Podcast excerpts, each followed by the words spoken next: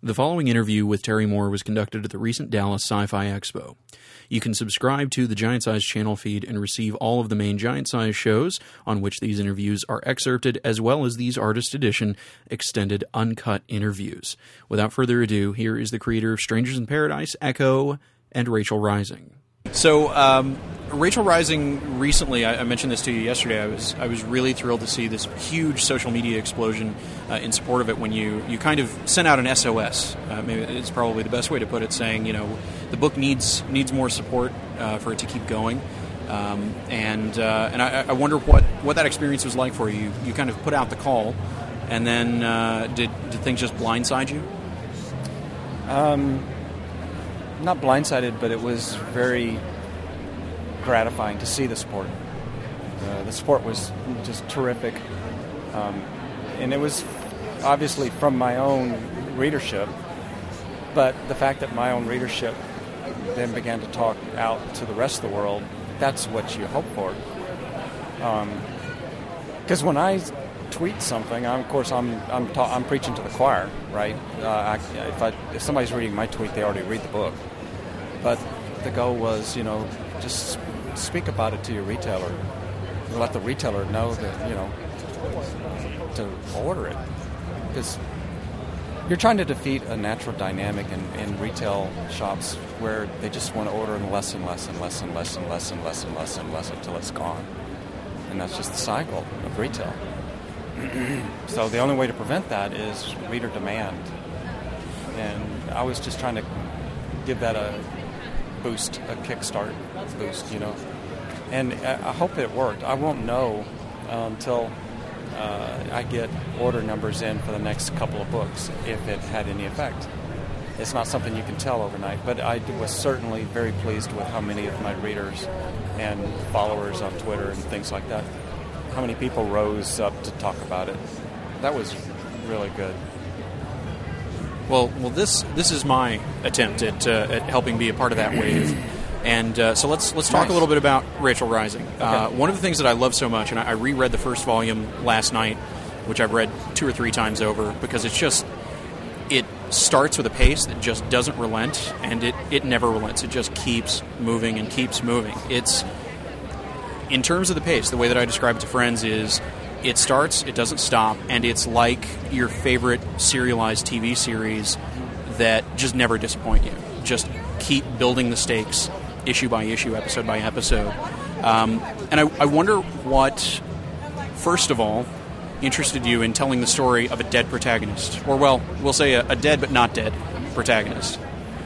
Was it zombie movies? Was it a, a particular influence? Uh, you know, something I know when we, we talked about Echo, you said that there were those 1950s science thing, origin story types of stories that you really dug.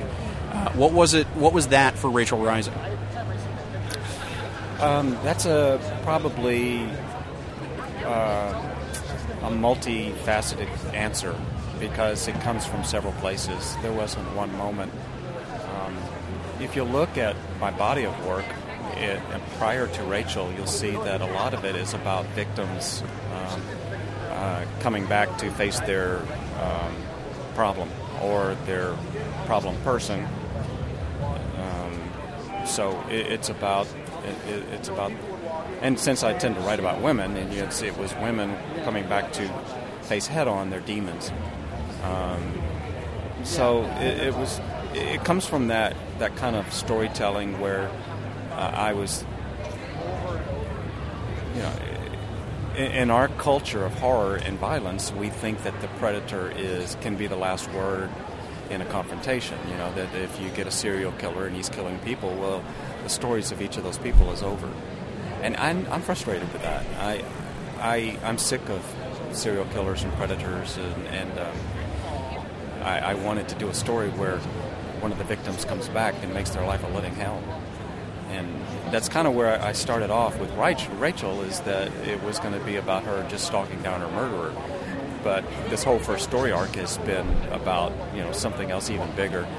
And when we resolve this big story arc uh, about the witches and everything, um, which will resolve in the next issue, uh, then I'm going to have Rachel turn her focus back on whoever put that body in the gully, Rachel's body in the in the ground. So it's just one of those things where I'm really interested in um, making the lives of hard asses and predators and bad guys and these these scary, scary things in the closet. I'm interested in um, attacking them.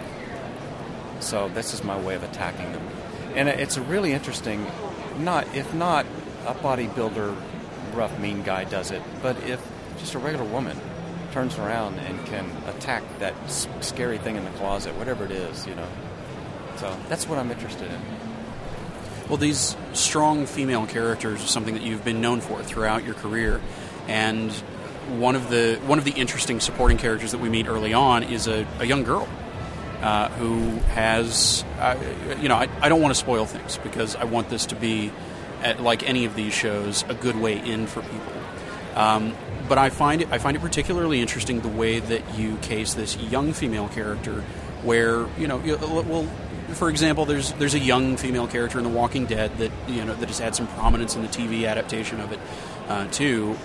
But I think a, a, lot of times that that age and vulnerability of a character is is kind of played one note and one way a lot of times in fiction. And and I wonder in particular with Zoe, um, you know, was was that another aspect to these? I guess turning the corner on these victim stories. Uh, you know, the, the reason that you, you wanted a character like her in here, or where, where did she come from? Um, I like the uh, well from the same person that wrote Strangers in Paradise. What I did with SIP was I wrote a love triangle and then uh, made uh, I cast a love triangle, and then I made everybody swap scripts one to the right. Everybody moved a position over. Move your cast roll one to the right. Yeah. And um, so now it's interestingly miscast, and you have the same situation and the same dialogues, but they're coming from the wrong mouth.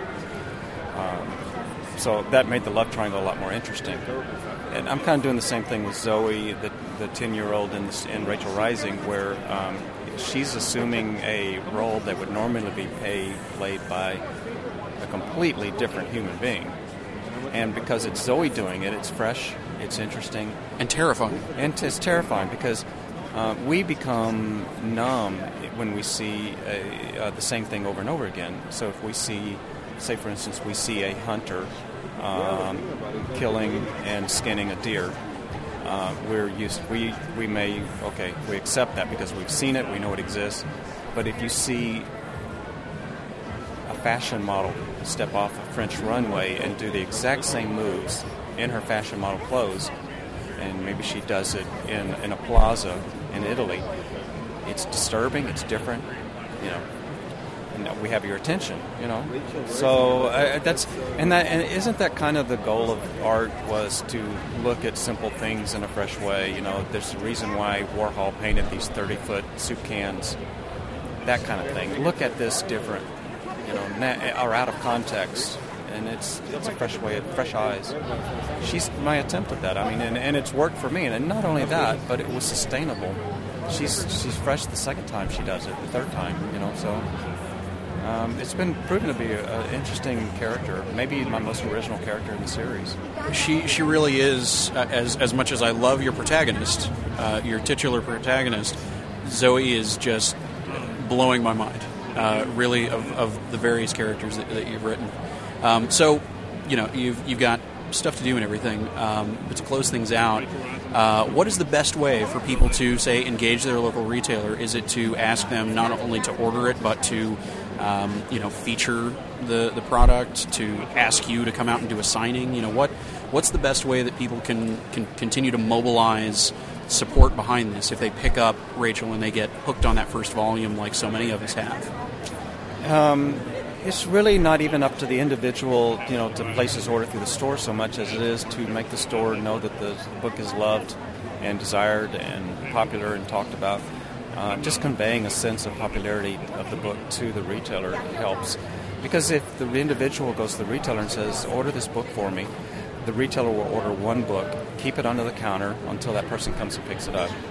so it, it, remains a secret. Nobody discovers it on the shelf if it's sitting in a pull list box. Right, and typically what a lot of retailers do these days is they'll order um, just for their pull list, and then they'll order one for the shelf, and the one on the shelf is gone immediately, and then so now I'm out of sight, out of mind, out of view. So it's a it's a terrible so syndrome. maybe, maybe encourage them to, in addition to ordering some of the recent issues, you know, order a, a stack of the first volume and stick it on the counter. Yeah, if if they're if they would keep the book out on the shelf, it would make all the difference in the world. Um, people, the book, the stores that do keep the uh, Rachel on the shelf find that it sells uh, it sells better than Batman and Saga in many stores. So it's a very strong title. It's just that um, it has no advertising, and that, it's not, that's a terrible thing. It's not plastered into the back of every Image or DC book. Right, right. So and that's a bad thing. And but that's the limit of me being uh, an indie publisher. So um, just letting conveying that sense to the retailer that talk it up and all that that helps more than even an, an order sometimes because you can get the book anywhere. Um, so that that helps a lot, and and keeping the buzz up online and stuff like that. And and in my part, what I try to do is I try to make I'm trying to make every issue that I make my best ever, the best work I've ever done because it, the competition's very fierce out there. So I I never worked harder, and it's um, I've never gotten such good reviews on a book. So I'm hoping for the best that it'll all pull together and, and find its find its voice in the in the public, and that's and then, you know the rest is up to the world. You know what happens. Well, it really it really shows in the end product, and uh, it's it is it is the one that I, I fight with myself as to whether I'm going to put it on the top of my stack the week it comes out or the bottom of the stack, saving it for last. Mm-hmm. Uh, which are you know the I just uh, you know I need to get my hands on it, mm-hmm. or you know what I, I want to save I want to save the the uh, the satisfying dessert for uh, for the end of the meal. Uh, so thank you so nice. much for putting so much effort and so much of your of your heart into this thing. Thank you. It's outstanding. It's it's actually an honor to be able to still work in comics, so it's a privilege. Thanks, Terry. Yeah. Again, this interview was excerpted on Giant Size Episode 3 at esn.fm. And as I said in the intro, you can subscribe to the Giant Size channel feed and get all of these uncut creator interviews alongside the main Giant Size panel show. Rate and review the show on iTunes, this feed, all the feeds. If you like what we're doing, that helps in a big, big way. And also visit our sponsors at the sponsor page that you'll find at esn.fm. There will be three creator interviews following this one in the feed Chip Zdarsky, Francesco Francavilla, and Kate Leth. So get ready for those. They're a lot of fun. And thanks for supporting the show thus far with your ratings and reviews in iTunes, as well as your listenership. We really appreciate it. And we'll be back very soon with more comic creator interviews here in the Artist Edition feed.